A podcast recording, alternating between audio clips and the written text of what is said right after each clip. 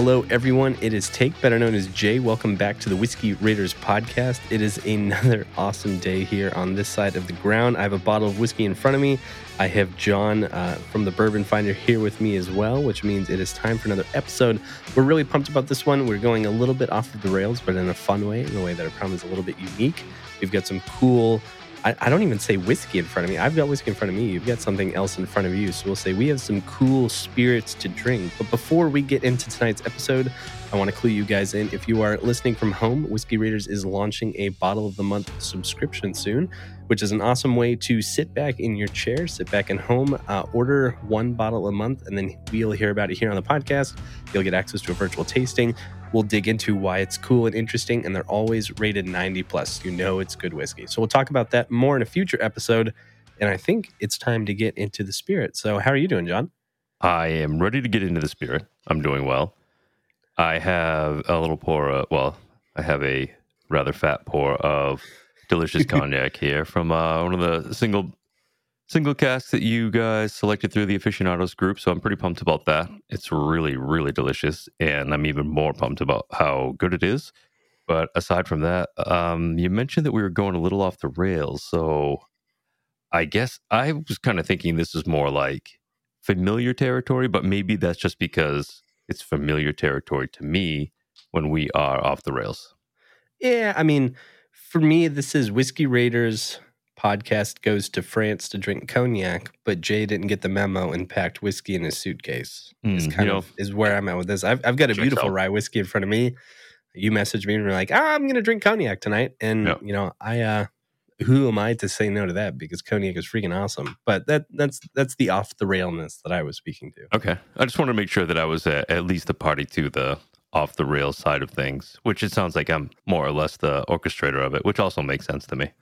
Yeah, I would say. I mean, we both go off the rails quite a bit, but if we, if one of us went off the rails more than the other, I would give you the one percent advantage. It's definitely like a 51-49 off the rail situation. I like that. That's a good way to look at it too. Pretty well balanced overall. Yeah, you, you know, it, it's good. Life is chaos. You you can't get into too much of a rhythm. You gotta keep things interesting, I have the Hughes Belle of Bedford, uh, their new toasted barrel rye whiskey, which is cool. I know it's just hitting in a couple of markets. Uh, Hughes Belle of Bedford is an old, old, old brand that's being revived by um, by a descendant of the brand. It's really cool. They're making Pennsylvania style rye. Um, they're bottling from MGP in the meantime while they get their stocks up and ready.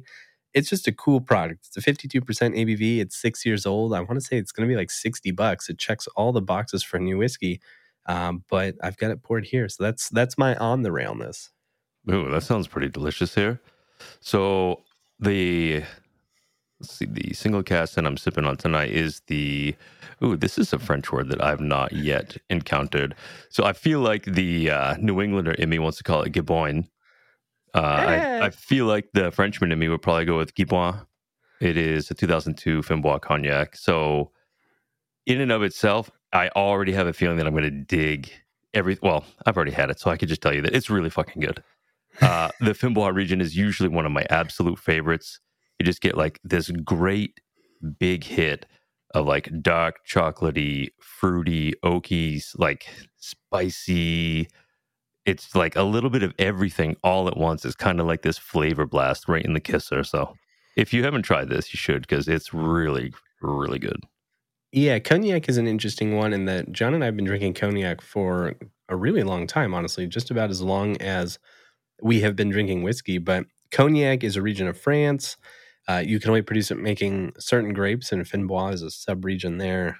Uh, that's cool stuff. I actually I have a bottle on the way. I haven't tasted this since we picked that cask, but the pronunciation, I'm ready to be wrong. I believe is Giboin. Okay, which feels appropriately French for a majority German guy. Like maybe maybe I'm just blocked from pronouncing French things correctly, but I think it's Giboin. Okay, it could be. It is far enough removed from a French word that I've ever read. I mean, my study of French was just you know through school and whatnot. It wasn't anything that I heavily pursued. So for what we've got going on, I feel like we've done a good enough job. Yeah, I'll take it. I uh you know, this Hughes is is drinking really nicely myself. It, it's kind of fun. Usually John and I sip the same thing, and other nights we kind of go into a fireside chat mode and we we talk about a mutual topic and drink different things and talk about them, which is kind of the format for tonight. But this Hughes stuff, I mean, toasted rye is not common on the market. We got a lot of toasted bourbon, not a lot of toasted rye.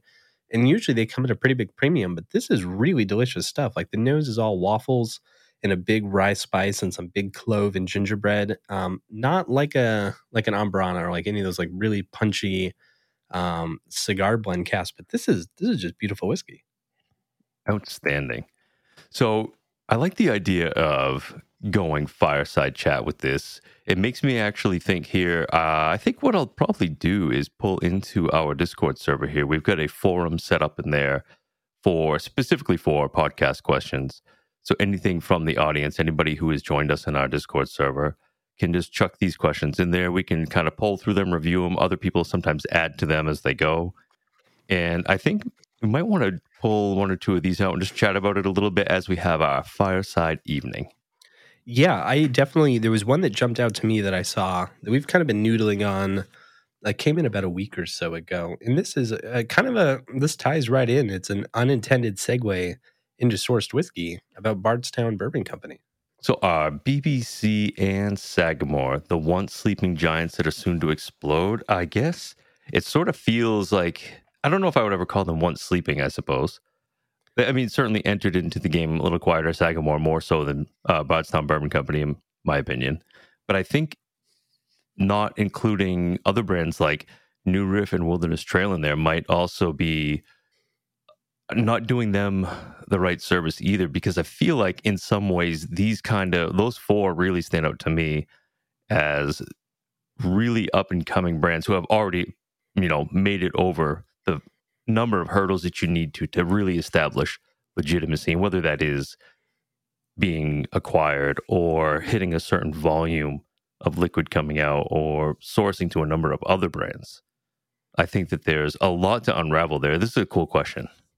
Yeah. So why don't we go ahead and bring this up a level? So the, the question was Are BBCO or BBC Co. It basically is Bardstown Bourbon Company and Sagamore Spirit, who are two different distillers. One's based in Maryland, uh, one is based in Bardstown, Kentucky. You know, were they once sleeping giants? And if they were, are they soon to explode in the industry? And I think that's an interesting question because ultimately the, the two companies exist in very different circles. And Bardstown Bourbon Company has always released a little bit of their own product, but they've existed to source and create brands for other companies and, you know, high net worth individuals, uh, investorships, you know, private equity and stuff like that. That has always been their model. Whereas Sagamore Spirit started by sourcing from MGP. They still release a lot that's a blend of, of different mash bills, whether it's MGP rye or their own rye. They've also been doing their own distilling. They have their own products at this point. So Bardstown exists to create new brands, and Sagamore exists to bolster their own brand. And they do do some sourcing, but not quite in the same way that Bardstown does. So I don't know that they need to explode because both brands are kind of doing what they set out to do. Like Sagamore will probably explode more than Bardstown. Like Bardstown, if you have $10 million in six months to a year, like you can go to Bardstown and create a brand and pop off and put it on shelves. And that to me tells me like Bardstown's already working as it should, like because that's their business model. I don't think they need to explode. Like Discovery doesn't need to win double gold and sell a million cases next year for Bardstown to be successful. And I'm curious what you think about that.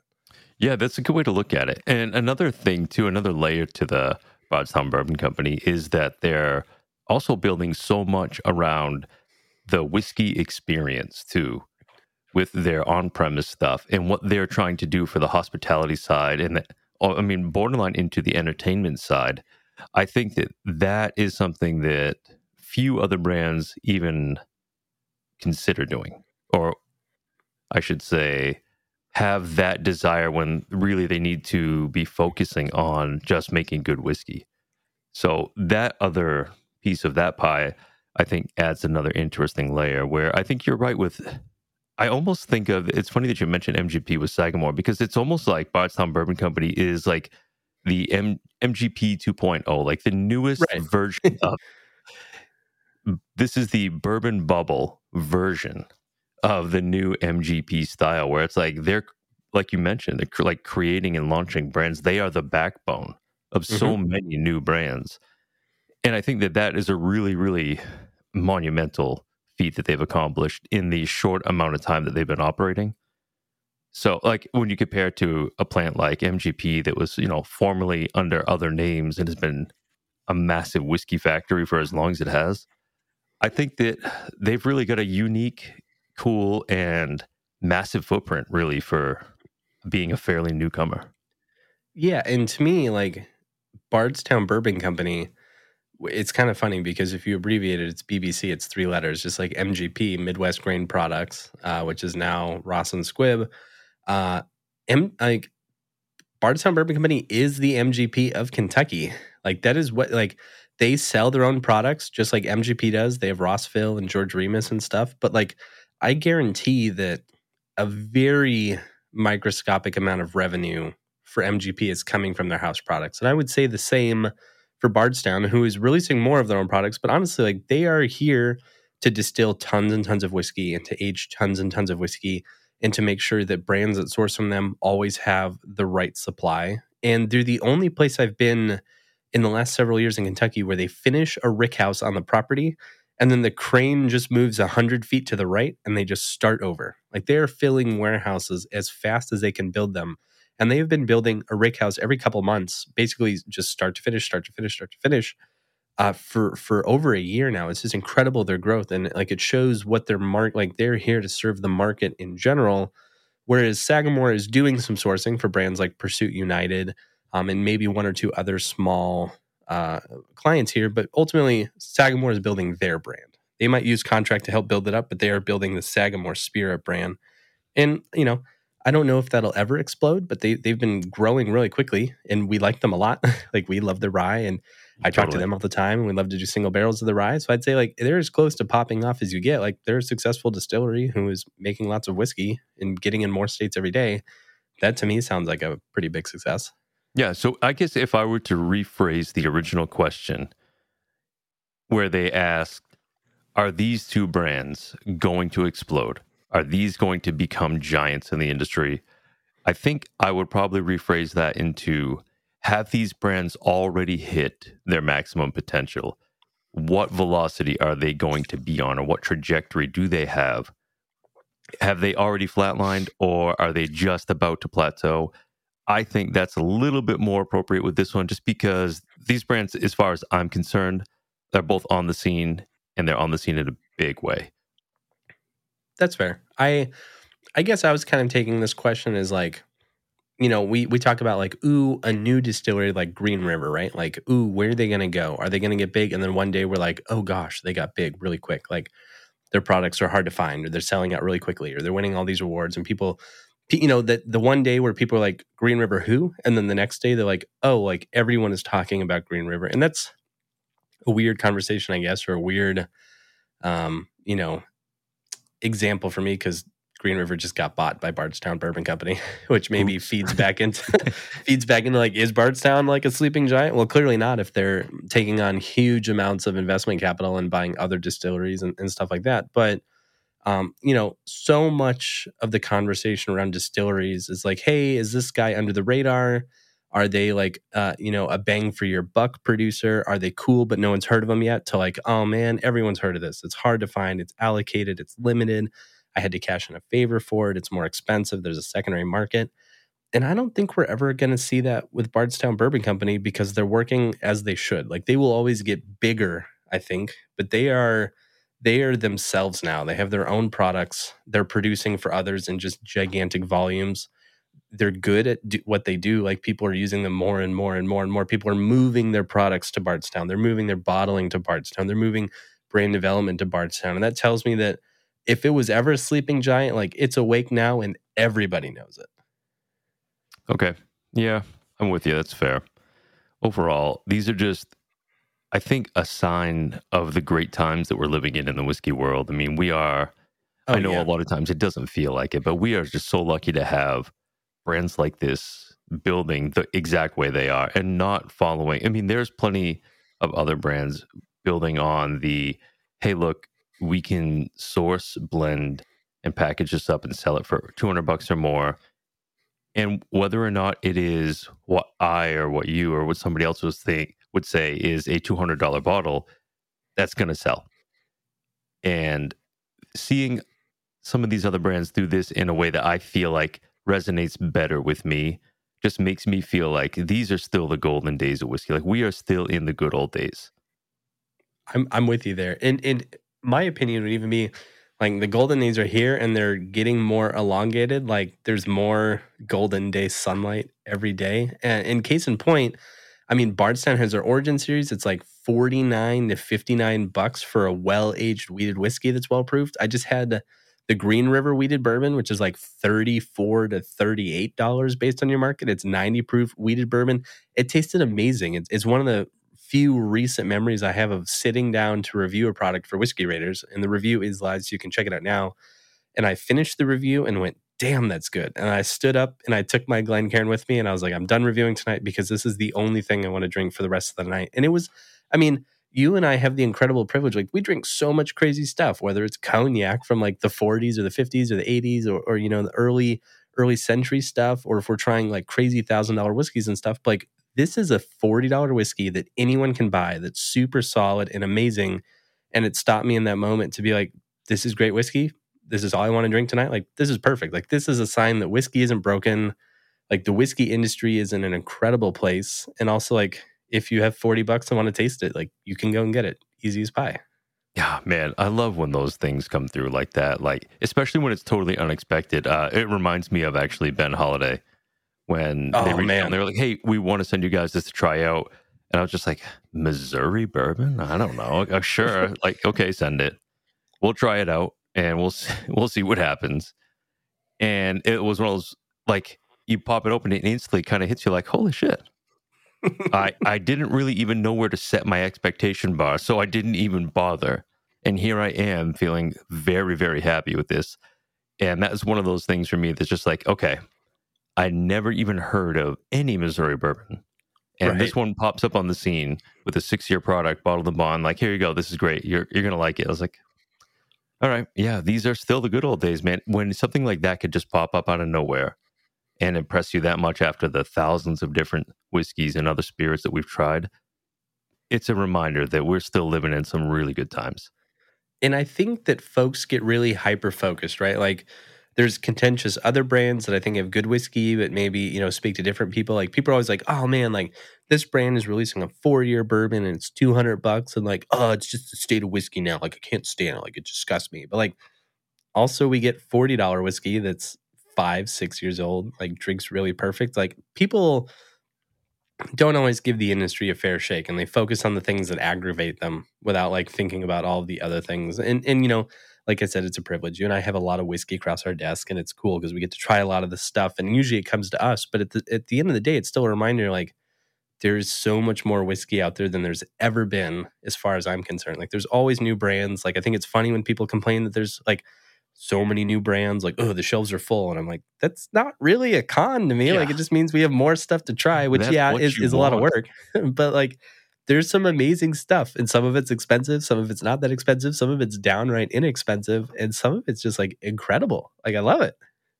Yeah, I'm totally with you on that, man.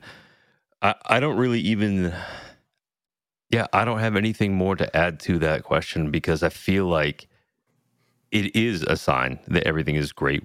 As you know, okay, everything is not great, but like everything in the whiskey world that is expanding and growing the categories, especially American whiskeys, in my opinion, seeing these things grow and expand just makes me very, very appreciative of the market that we're currently in. And like sure i would love to be able to hop on a time machine and go back to the early 80s and scoop up all the premium bottles that were dirt cheap sitting on the shelf that nobody could touch now. Like i'd love to do that. Of course i would but also if i were living in the 80s and like man geez there's only like i don't know like a dozen or so brands on the shelf like yeah these are all good i like them all but like what if there was like 10 times more bourbon out here that we could try and get our hands on and like rye whiskeys with crazy finishes and shit like that. Like, I- if I were living in that world, I'd be like, yeah, take me to that future. I, I got to go like hang out there, dabble in that. So like that, that's a two way time machine. So it's easy to look at it, you know, with the grass is greener perspective. But where we're at's a good spot. and and like in the the old days if you wanted to know about something you had to pay money and try it all of the time unless like there was a newspaper or something or you had a bunch of friends like now we have the internet. Like we have websites like thebourbonfinder.com or whiskeyraiders.com where you can go and get and be like, all right, there's a thousand brands. I'm interested in trying as many as I can, but you know, I have limited resources. Tell me the top 20 or 30 each year. Like we're doing that work and we're putting it in and, and the internet gives us a voice to be able to say, like, we we tried a bunch of crap, we tried a bunch of cool stuff, we tried a bunch of weird stuff, we tried a bunch of premium stuff, and here's what you should care about.